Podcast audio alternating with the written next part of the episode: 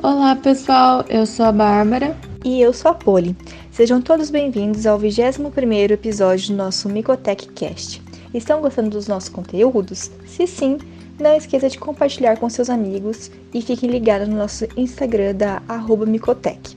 Lá informamos quando tem novos episódios e várias novidades atualizadas do mundo da micologia. No episódio de hoje vamos falar de uma doença, a qual o nome parece mais um trava-línguas. Como que é o nome dessa doença mesmo, Bárbara? Essa doença se chama paracoccidioidomicose, mais conhecida como PCM. Difícil, não é? Bom, a PCM é uma micose sistêmica causada pelo gênero Paracoccidioides, de caráter crônico granulomatoso em função do processo inflamatório da doença. Essa infecção fúngica é restrita à América Latina, com altas taxas de prevalência aqui no Brasil. Há várias espécies de paracoccidioides que podem causar essa infecção, como o Paracoccidioides venezuelensis, Paracoccidioides americano, Paracoccidioides restripiensis, com destaque para as espécies Paracoccidioides brasiliensis e Paracoccidioides luzi que são os agentes etiológicos frequentemente isolados em casos de PCM. É importante ressaltar que paracoccidioides é considerado um agente verdadeiramente patogênico, pois pode causar a PCM em indivíduos imunocompetentes e imunocomprometidos. Além disso, esse gênero é composto por espécies de fungos termodimórficos, ou seja, em determinadas temperaturas seu aspecto morfológico é alterado. Por exemplo, em temperaturas entre 24 a 25 graus, que é considerada a temperatura ambiente, Paracoccidioides se apresenta em seu formato saprófito, micelial.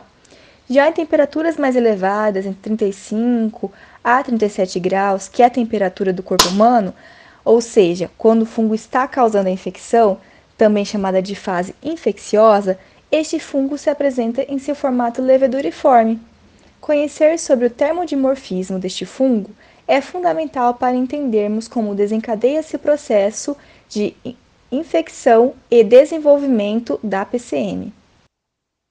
Isso mesmo, Polly, pois as espécies de paracoccidioides habitam no solo, onde, dependendo da região geográfica, as temperaturas são amenas.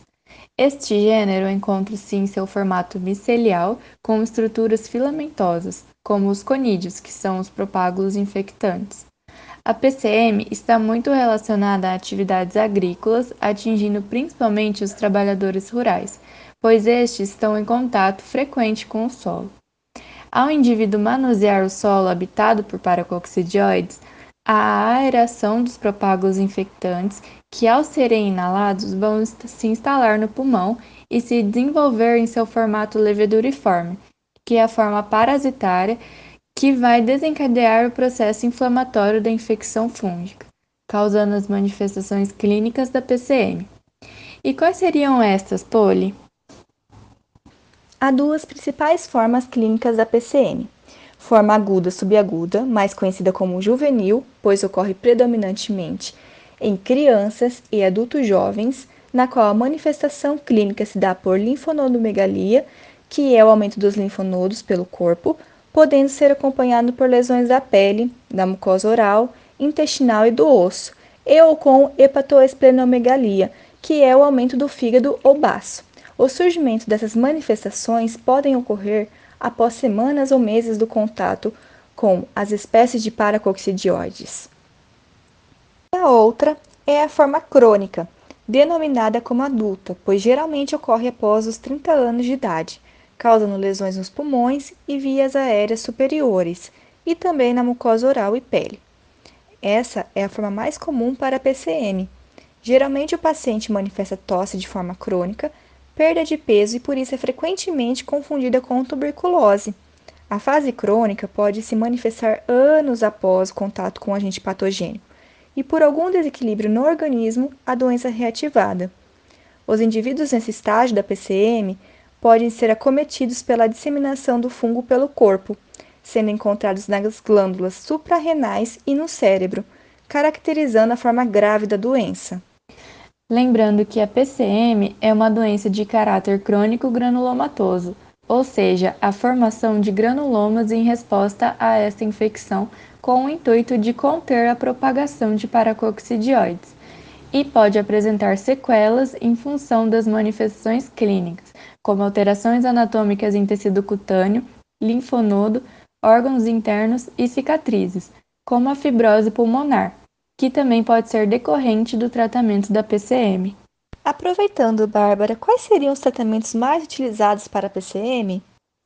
Os medicamentos utilizados para a PCM são o itraconazol, amplamente utilizado para manutenção e tratamento da doença nos primeiros estágios, o cotrimoxazol, composto pela combinação por sulfametoxazol e trimetoprim, possui ação fungistática, sendo utilizado nos primeiros estágios da PCM pelas suas vantagens de maior disponibilidade e baixo custo no sistema público de saúde no Brasil.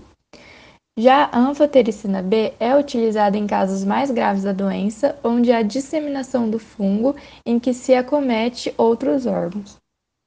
É importante destacar que o tratamento da PCM é por um longo período, portanto, a cura torna-se difícil, mas não impossível. E como descobrir o estágio em que o indivíduo se encontra diante dessa doença? No próximo podcast, estaremos falando das amostras biológicas e diagnóstico da doença, bem como os exames mais utilizados para positivar ou negativar a PCM. Fiquem ligados e até lá, pessoal. Tchau! Até lá, tchau!